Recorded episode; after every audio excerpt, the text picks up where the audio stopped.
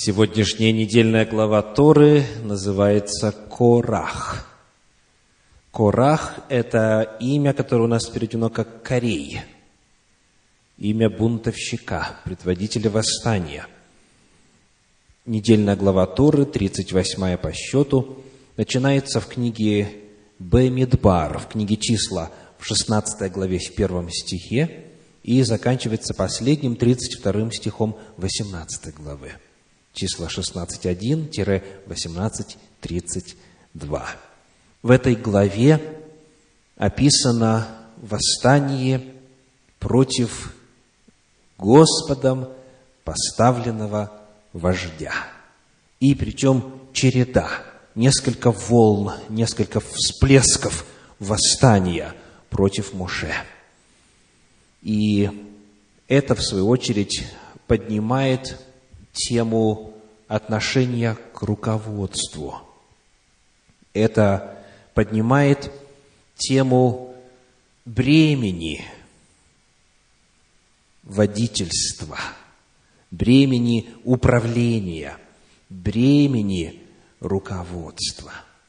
Сегодня я приглашаю вас совершить обзор того, как на протяжении всей истории путешествия,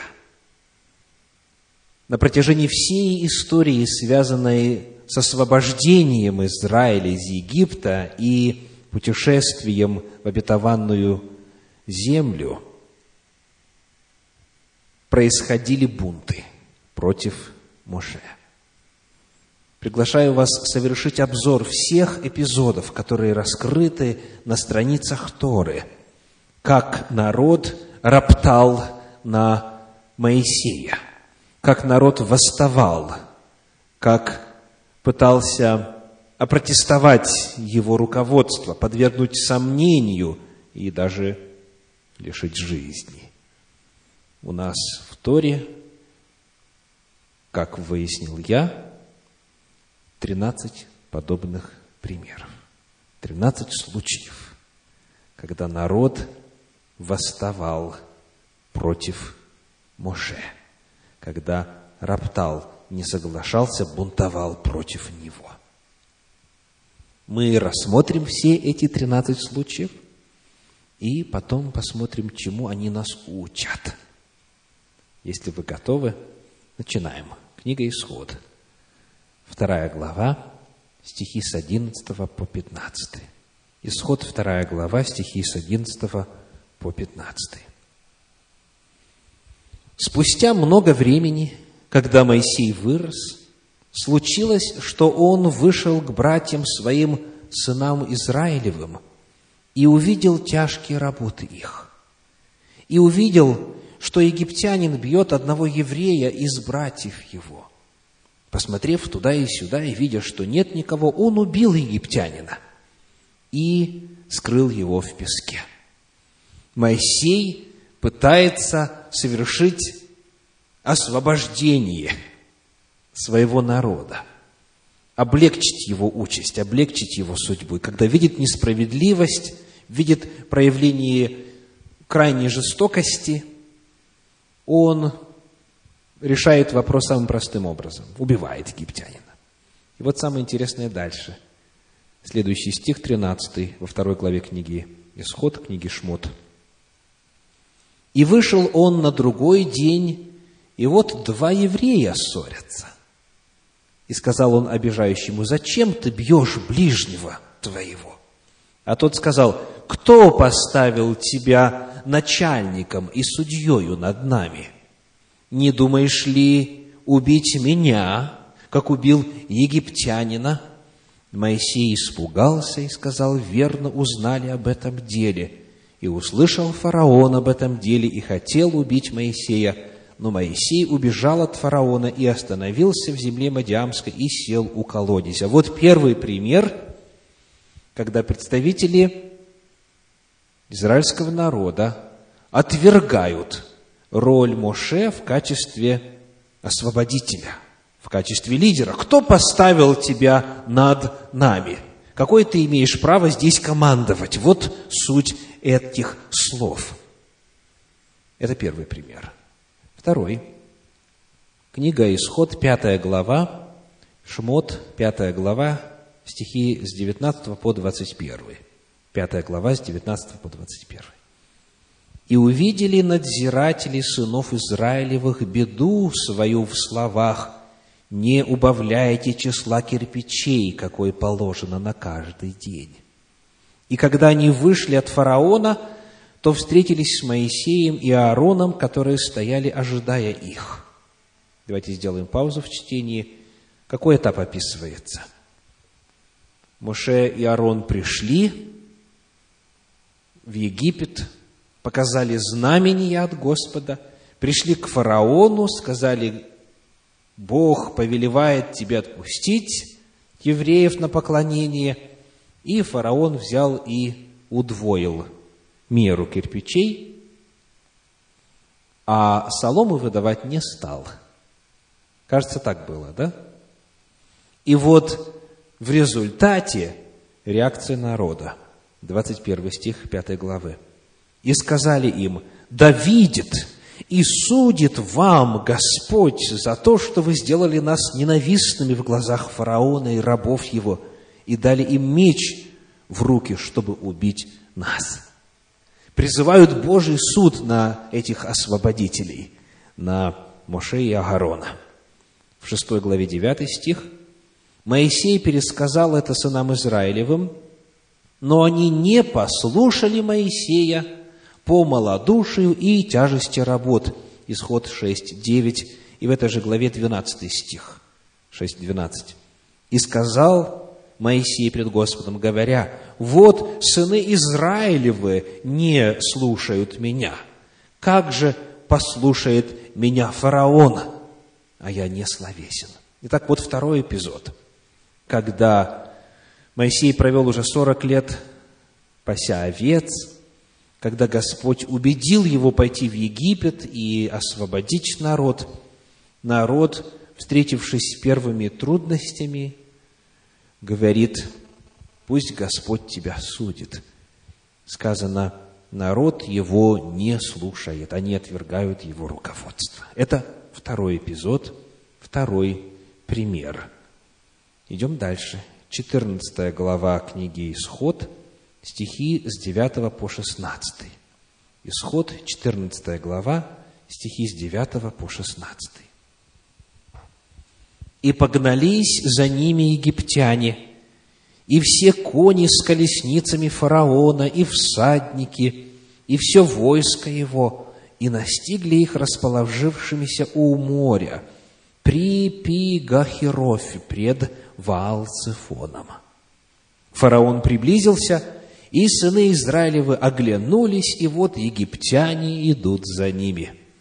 И весьма устрашились, и возопили сыны Израилевы к Господу и сказали Моисею, разве нет гробов в Египте, что ты привел нас умирать в пустыне? Что это ты сделал с нами, выведя нас из Египта?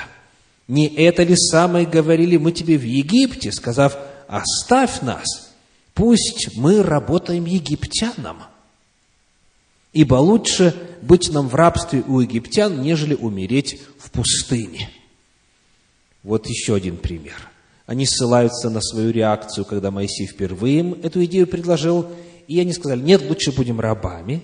И теперь, когда очередная трудность, они укоряют Моисея, они ропщут на него и вновь обвиняют его в бедах. Но Моисей, 13 стих, сказал народу, «Не бойтесь, стойте и увидите спасение Господне, которое Он соделает вам ныне, ибо египтян, которых вы видите ныне, более не увидите вовеки. Господь будет поборать за вас, а вы будьте спокойны. И сказал Господь Моисею, что ты вопиешь ко мне? Скажи сынам Израилевым, чтобы они шли, а ты подними жезл твой и простри руку твою на море, и раздели его, и пройдут сыны Израилевы среди моря по суше. Это был третий эпизод. Четвертый. Пятнадцатая глава книги «Исход». Пятнадцатая глава стихи с 22 по 25. И повел Моисей израильтян от Черного моря, и они вступили в пустыню Сур. И шли они три дня по пустыне и не находили воды. Пришли в меру и не могли пить воды в мере, ибо она была горька. Почему и наречено тому месту имя Мера. И возроптал народ на Моисея, говоря, что нам пить? Моисей возопил Господу, и Господь показал ему дерево, и он бросил его в воду, и вода сделалась сладкою. Там Бог дал народу устав, и законы там испытывал его. Очередная трудность – нет воды, и против Моисея ропот, возроптали. Дальше. Пятый эпизод. Шестнадцатая глава, первые четыре стиха. Книга Исход, 16 глава, первые четыре стиха. «И двинулись из Елима, и пришло все общество сынов Израилевых в пустыню Син, что между Елимом и между Синаем, в пятнадцатый день второго месяца, по выходе их из земли египетской. И возроптало все общество сынов Израилевых на Моисея и Аарона в пустыне, и сказали им сыны Израилевы, «О, если бы мы умерли от руки Господней в земле египетской!» Когда мы сидели у котлов с мясом, когда мы ели хлеб досыта, ибо вывели вы нас в эту пустыню, чтобы все собрание это уморить голодом. И сказал Господь Моисею, вот я дождю вам хлеб с неба, и пусть народ выходит и собирает ежедневно, сколько нужно на день, чтобы мне испытать его, будет ли он поступать по закону моему или нет. В 16 главе, как мы видим, вновь ропот вновь пожелание того, чтобы они вообще не выходили, вновь недовольство Моисеем. 17 глава, первые шесть стихов. Книга Шмот, книга Исход, 17 глава, первые шесть стихов. «И двинулось все общество сынов Израилевых из пустыни Син в путь свой, по повелению Господню, и расположилось станом в Рефидиме, и не было воды пить народу. И укорял народ Моисея, и говорили, дайте нам воды пить. И сказал им Моисей, что вы укоряете меня? Что искушаете Господа? И жаждал там народ воды, и роптал народ на Моисея, говоря, зачем ты вывел нас из Египта? Уморить жаждую нас и детей наших, и стада наши – Моисей возопил Господу и сказал, что мне делать с народом всем? Еще немного, и побьют меня камнями. И сказал Господь Моисею, пройди перед народом и возьми с собой некоторых из старейшин израильских, и жезл твой, которым ты ударил по воде, возьми в руку твою и пойди. Вот, я стану перед тобой там, на скале в Хариве, и ты ударишь в скалу, и пойдет из нее вода, и будет пить народ. И сделал так Моисей в глазах старейшин израильских. Вновь знакомый почерк. Проблема, трудность, и народ говорит, зачем ты нас вывел? Вновь ропот, вновь недовольство, вновь укоряют Моисея и готовы побить камнями. Следующий эпизод, седьмой. Седьмой – это уже книга числа. Книга числа, одиннадцатая глава. Там мы прочитаем с вами в начале стихи с первого по шестой числа, или Бемидбар, одиннадцатая глава с первого по шестой и в этой же главе стихи с десятого по семнадцатый. С десятого по семнадцатый. Народ стал роптать вслух Господа. И Господь услышал, и воспламенился гнев его, и возгорелся у них огонь Господень, и начал истреблять край стана. И возопил народ к Моисею, и помолился Моисей Господу, и утих огонь. И нарекли имя месту сему Тавера, потому что возгорелся у них огонь Господень.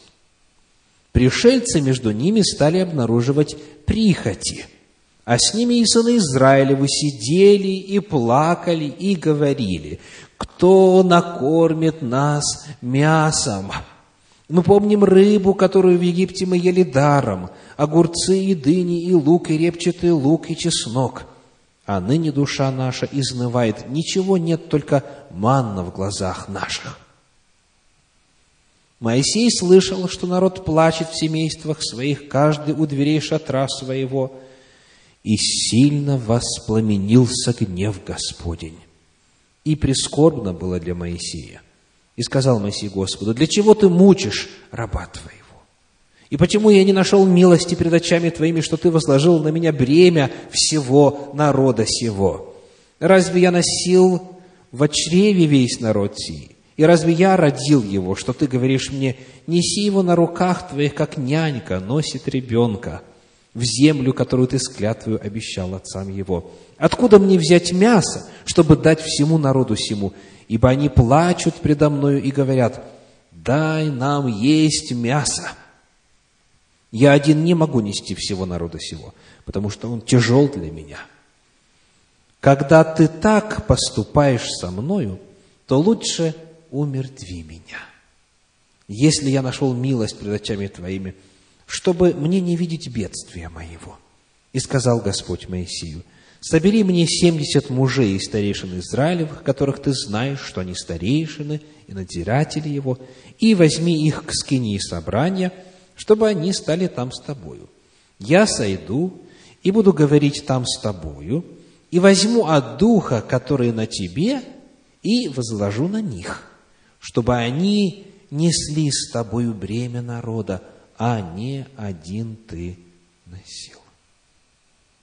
Переходим к следующему, восьмому эпизоду.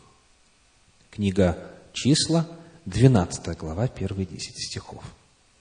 12 глава, первые 10 стихов. «И упрекали Мариам и Аарон Моисея за жену Ефиоплянку, которую он взял ибо он взял за себя Ефиоплянку. И сказали, одному ли Моисею, говорил Господь, не говорил ли он и нам? И услышал сие Господь. Моисей же был человек кратчайший из всех людей на земле. И сказал Господь внезапно Моисею и Аарону и Мариаме, «Выйдите вы трое к скинии собрания». И вышли все трое. И сошел Господь в облачном столпе, и стал у входа скинии, и позвал Аарона и Мариам, и вышли они оба. И сказал, слушайте слова мои. Если бывает у вас пророк Господень, то я открываюсь ему в видении, во сне говорю с ним. Но не так с рабом моим Моисеем, он верен во всем дому моем. Устами к устам говорю я с ними явно, а не в гаданиях. И образ Господа он видит. Как же вы не убоялись упрекать раба моего Моисея? И воспламенился гнев Господний на них, и он отошел. И облако отошло от скини, и вот Мариам покрылась проказою, как снегом. Аарон взглянул на Мариам, и вот она в проказе. До этого народ восставал. Здесь родные брат сестрой восстают, и сказано, упрекают Моисея. И мотив их довольно прозрачны. В свое время мы подробно исследовали этот отрывок. Они говорят, одному ли Моисею говорил Господь, не говорил ли он и нам? Какой мотив? Зависть. Зависть. Это был восьмой эпизод. Девятый эпизод, когда против Моше, против руководителя Богом назначенного происходит восстание, ропот, отторжение, неприятие. Книга числа, 13 глава. Числа, 13 глава, стихи 32 и 33. 32 и 33. «И распускали худую молву о земле, которую они осматривали между сынами Израилевыми, говоря, «Земля, которую проходили мы для осмотра, есть земля, поедающая живущих на ней. И весь народ, который видели мы среди ее, люди великорослые. Там видели мы и исполинов, сынов Янаковых, от исполинского рода. И мы были в глазах наших пред ними, как саранча, такими же были мы и в глазах их. И вот теперь в качестве реакции на этот отчет, на эти слухи, 14 глава книги числа, стихи с 1 по 4 и 10. Числа 14 глава с 1 по 4 и 10. И подняло все общество вопль. И плакал народ во всю ту ночь. И роптали на Моисея и Аарона, все сыны Израилевы. И все общество сказало им, «О, если бы мы умерли в земле египетской, или умерли бы в пустыне сей, и для чего Господь ведет нас в землю сию, чтобы мы пали от меча? Жены наши и дети, и дети наши достанутся в добычу врагам. Не лучше ли нам возвратиться в Египет?» И сказали друг другу, «Поставим себе начальника и возвратимся в Египет». И сказала все общество, «Побить их камнями. Но слава Господня явилась в скинии собрания всем сынам Израилевым. Следующий эпизод, десятый. Книга числа, 16 глава, стихи с 1 по 3. 16 глава с 1 по 3 и с 12 по 15. Корей, сын Ицгара, сын Кафов, сын Левин, и Дафан и Аверон, сыны Елиава, и Авнан, сын Фалефа, сыны Рувимовы – восстали на Моисея. И с ними из сынов Израилевых 250 мужей, начальники общества, призываемые на собрание, люди именитые, и собрались против Моисея и Аарона и сказали им, «Полно вам, все общество, все святы, и среди их Господь, почему же вы ставите себя выше народа Господня?» Вот это восстание, оно было самым трудным, самым спланированным и на самом высоком уровне. 250 начальников общества, люди, призываемые на совет, руководители. Все собрались, будучи подстрекаемыми Кореем, Дафаном и Авероном и Фалефом, собрались и подняли бунт против Моисея. Стихи с 12 по 13. «И послал Моисей с 12 по 15, то есть. «И послал Моисей позвать Дафана и Аверона, сынов Илиава, но они сказали, не пойдем, разве мало того, что ты вывел нас из земли, в которой течет молоко и мед? Дальше. Чтобы погубить нас в пустыне, и ты еще хочешь властвовать над нами? Привел ли ты нас в землю, где течет молоко и мед? И дал ли нам во владение поля и виноградники? Глаза людей сих ты хочешь ослепить? Не пойдем. Моисей весьма огорчился и сказал Господу, не обращай взора твоего на приношение их. Я не взял ни у одного из них осла и не сделал зла ни одному из них.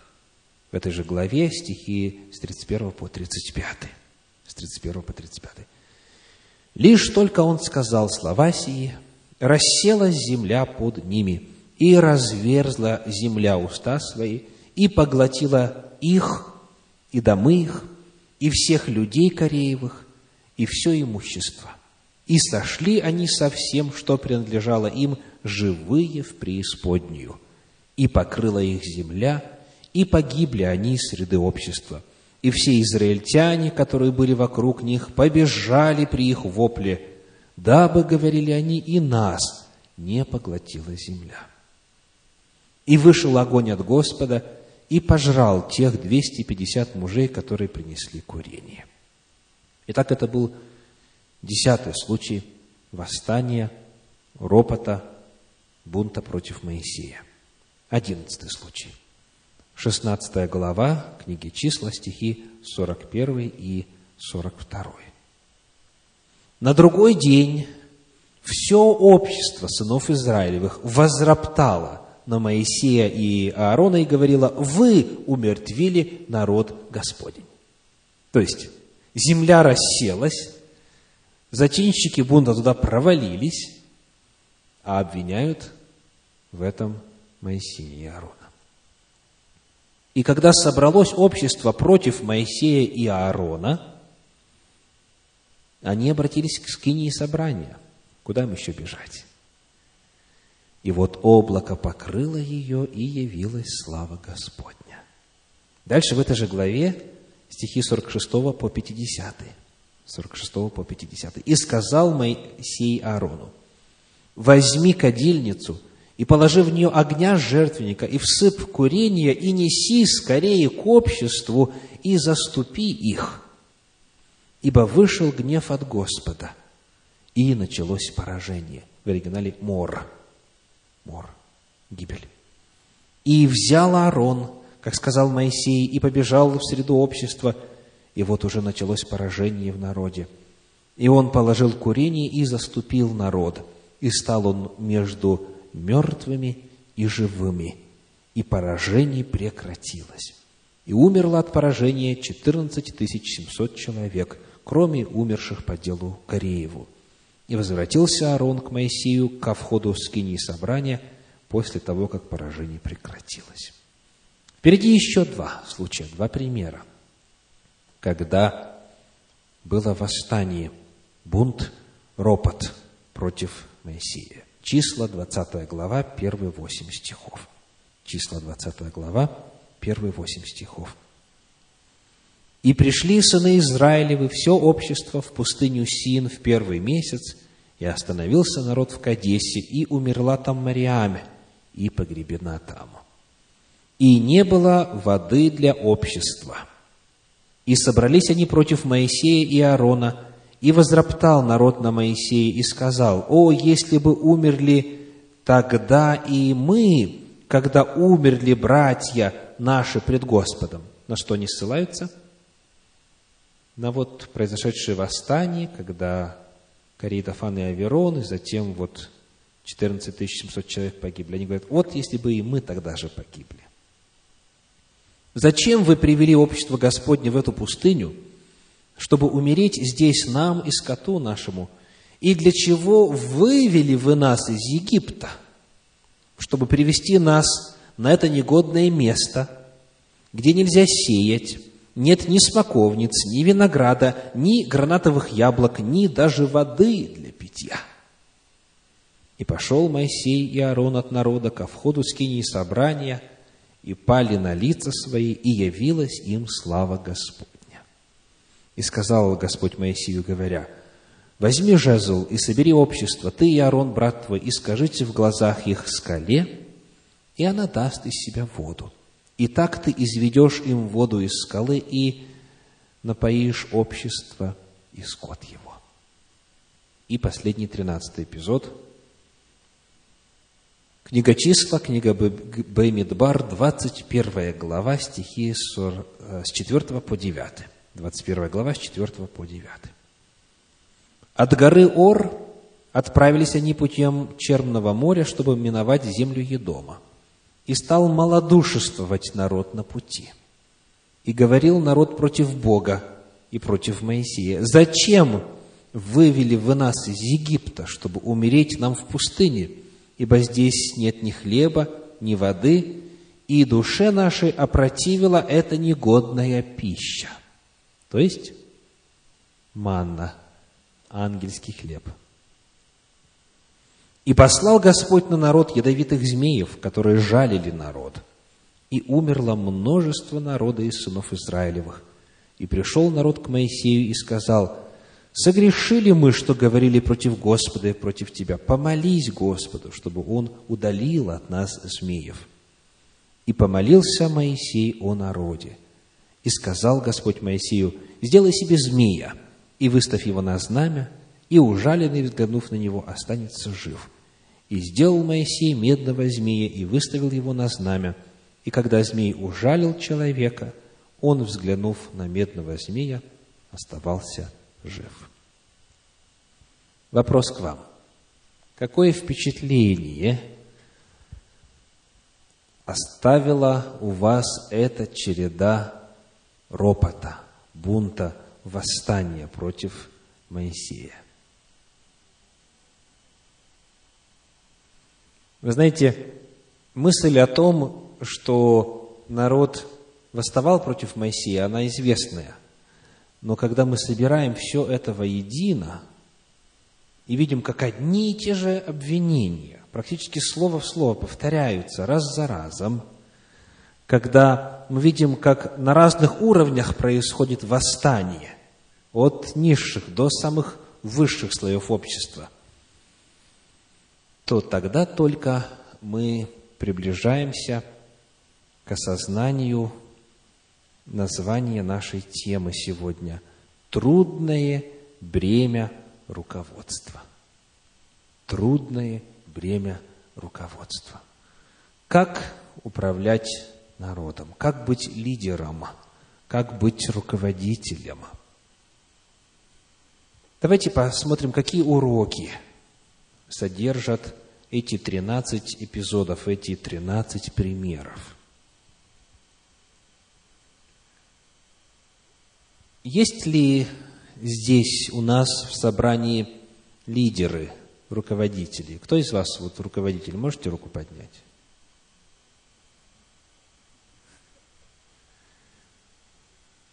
Каждый из нас руководитель. Кто-то в семье, над всей ли семьей или над частью вопросов в семье, на работе, в обществе, в духовной сфере. Каждый из нас руководитель, отвечающий за что-то и за кого-то. Кто-то над большим числом людей, кто-то над меньшим, кто-то в одной сфере, кто-то в другой. Но все люди, они являются вождями. Потому вот то, о чем мы будем сейчас говорить, все вот эти 13 приведенных примеров, они могут быть весьма полезны каждому из нас. Потому думайте не только о Моше и о Гароне и там каких-то иных руководителей Э, вспоминая, думайте о себе и о том, как эти уроки могут быть для вас ценны. Если какая-то мысль и является очевидной из этого обзора нами совершенного, то вот одна выпячивается и красноречиво сама о себе заявляет, а именно, будут роптать ваши подчиненные будут роптать. Люди, над которыми вы поставлены, те, за которых вы ответственны в какой-либо сфере, обязательно когда-то, в чем-то обязательно будут роптать. То есть, Тора показывает, что ропот – это естественное явление. Если есть руководители, подчиненные, обязательно будет ропот. Давайте вспомним. Если ничего не делать, будут возмущаться, будут роптать. Помните, книга Исход, 2 глава, стихи 23. Еще до того, как Моисей начал выводить народ. Спустя долгое время, сказано, умер царь египетский, и стенали сыны Израилева от рабства, и вопияли. И вопль их от работы вошел к Богу. То есть, важно помнить, что они возмущались чем? Фактом рабства – тяжело работать, жизнь вся наполнена горестью, изнурением и так далее. То есть, когда еще не начали освобождать, плачут, вопиют, ропщут, потому что никто ничего не делает, не освобождают. Так? Дальше. Когда Моисей пытается что-то делать, что происходит? Оспаривают его полномочия. Кто тебя поставил над нами? Моисей говорит, они мне не верят, они меня не воспринимают. Потому, если начинает кто-то сомневаться в твоих полномочиях, будет обязательно ропот. Если кто-то считает, что ты не на том месте, будут роптать. Дальше – если будет недоставать им веры вашим подчиненным, это названо малодушие и так далее, что будет? Будут роптать. Это им веры не достает, но они будут на вас роптать. Если встретятся трудности на пути, что будут делать? Будут роптать. Если придет страх, будут роптать. Если будут прихоти, вроде все хорошо, но вот, вот не хватает именно той пищи, которую бы очень хотелось, кто будет виноват? Руководитель будет виноват, будут роптать. Если будут завидовать, если будут хотеть на ваше место встать, что будут делать? Будут тоже роптать. Если захотят вас прямо свергнуть уже открыто бунтом, тоже будут роптать.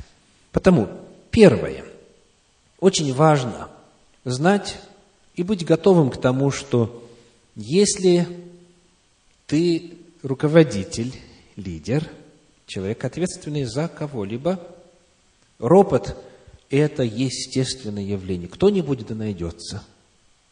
А если живут по соседству, объединяться. А если родственники, обязательно. И так далее, и так далее. То есть ропот – это естественный фон взаимоотношений между руководителем и подчиненными. Естественный имеется в виду на нашей грешной земле. Так, к сожалению, все случается. И вот потому, принимая для себя этот такой неизбежный факт, что ропот – это будет явление, которое придется так или иначе принимать, или с ним иметь дело, или с ним бороться и так далее. Но в любом случае это будет фактор. Давайте теперь зададим следующий вопрос. Что помогало Моисею? Что помогало Моисею продолжать нести эту ношу? Что помогало ему продолжать нести это бремя? Первое. Первое. Очень важный момент. Убежденность в том, что это Божье призвание. Это первое, это основное. Моисей попытался, убив египтянина, он понял, что ему никто не доверяет, его никто не воспринимает в качестве потенциального освободителя, пусть он хоть и из дворца, пусть он хоть приемный сын э, дочери фараона, и он это дело забросил, стал пастухом. Все, он отказался от этой идеи. И вы помните, когда Всевышний его призывает – Моисей сопротивляется, насколько может.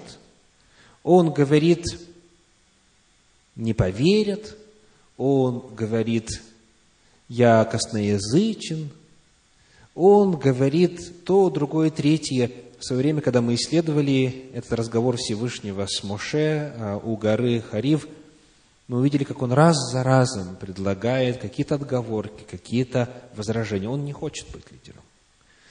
Но когда он все-таки соглашается, он точно знает, что это не его идея, что его Всевышний призвал. Вот это основное. Если человек сам принял на себя какие-то обязательства, или, может быть, даже и занял не свое место, что случается в жизни довольно часто, тогда не будет вот этой стойкости, не будет убежденности, не будет выносливости – и, как а, говорил Иешуа в аллегории о пастыре, в притче о пастыре, он говорит, наемник не пастырь, он увидит волка приближающего и бросает стадо. То есть, когда начинаются трудности, когда это становится непрестижно, невыгодно и так далее, и так далее, э, лидер удаляется. Так вот, тот, кто призван Господом, он не бросает свое дело, и это первое, что помогало Моисею продолжать нести эту ношу, убежденность в Божьем призвании.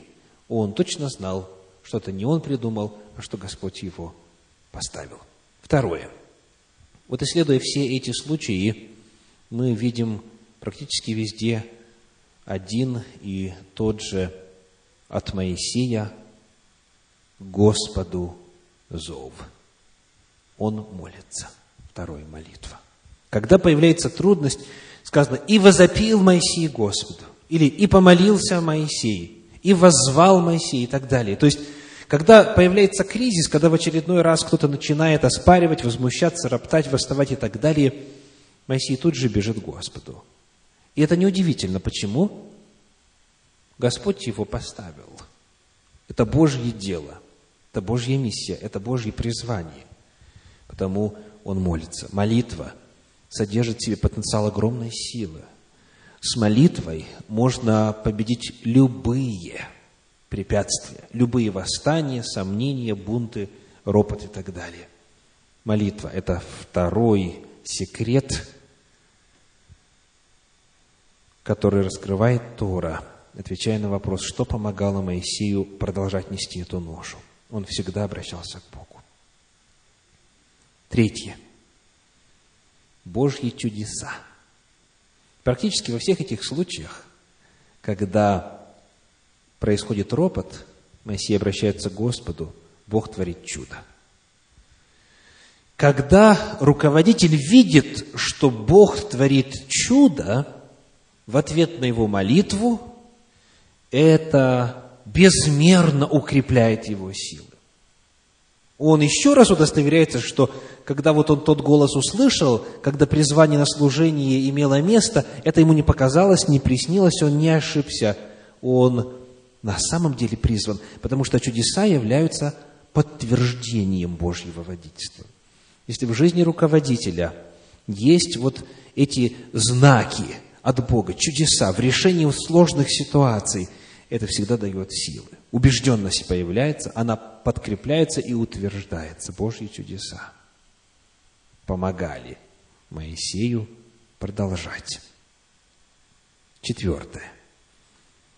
В одном из эпизодов, который мы читали, когда Моисей говорит, Господи, разве я носил этот народ в чреве? Разве я его родил? Что я должен теперь его как нянька на руках нести в землю обетованную? Господь говорит ему, я даю тебе семьдесят помощников. Он пригласил старейшин, руководителей, числом семьдесят. Это вот а, будущий синетрион. И он, призвав их к скинии собраний, к святилищу, он наделил их духом – Духом Божьим. То есть он взял и разделил бремя ответственности. Таким образом, еще один секрет. Нельзя все нести самому. Руководитель очень скоро закончит свое поприще, если он все берет на себя. Не только не нужно все самому делать, нужно делегировать полномочия, но также и в плане бремени ответственности не нужно считать себя единолично ответственным за все. Нет. Я за это отвечаю, вот тот мой подчиненный за это отвечает, тот за то, тот за то. И когда вот это бремя ответственности распределяется, тогда легче жить. И тогда, скажем, какой-то неуспех или неудача, она не моя личная неудача, а наша общая неудача. Да? Потому что люди, ответственные за ту или иную сферу, начинают это все нести вместе. Очень важный принцип – разделение полномочий. Умный руководитель, талантливый руководитель, дальновидный руководитель, он старается обучить наставить и обеспечить команду помощников, которые могут эффективно, грамотно, качественно нести вот это бремя руководства вместе с ним. И последнее, что я хочу отметить сегодня, отвечая на вопрос, что помогало Моисею продолжать нести эту ношу, это пятое – Божья защита. Божья защита. Без нее Моисей бы не смог осуществить свою миссию. Когда были трудные моменты, Господь защищал Моше явно и видимо. Например, облако сходило на скинию, облако сходило на Моисея. Дальше, в случае с восстанием Мариами, проказа ее покрыла. Земля провалилась под восставшими Огонь от Господа возгорелся, было поражение, были ядовитые змеи и так далее, и так далее. То есть Господь просто-напросто защищал. Даже когда великое терпение, когда человек, как сказано, самый кроткий, кротчайший человек на земле, никаких человеческих сил не хватит, чтобы быть руководителем, вот тем более такого большого народа. И поскольку дьявол всегда атакует руководителей, ибо он знает, что если он одержит победу здесь, то он одержит победу над всеми подчиненными, то человеку против дьявола не устоять, против бесов не устоять. Господь посылает защиту. Если бы не Божья защита в разных, разных видах, Моисей не смог бы это осуществить. Итак, во-первых, убежденность в Божьем призвании. На этот вопрос нужно очень определенно ответить всякому руководителю. Есть ли власть? Действую ли я в пределах власти, которая мне Господом дана? Молитва, Божьи чудеса, разделение полномочий и Божья защита. Какие бы ни были в вашем случае, на вашем уровне руководства проблемы, ропот, тайный ли или явный, или открытый, или даже спланированный и так далее, все, что помогло Моисею, поможет каждому из вас на каждом уровне. Потому что Тора вечна. Эти принципы неизменны на все времена. Да благословит Господь каждого из нас. Аминь.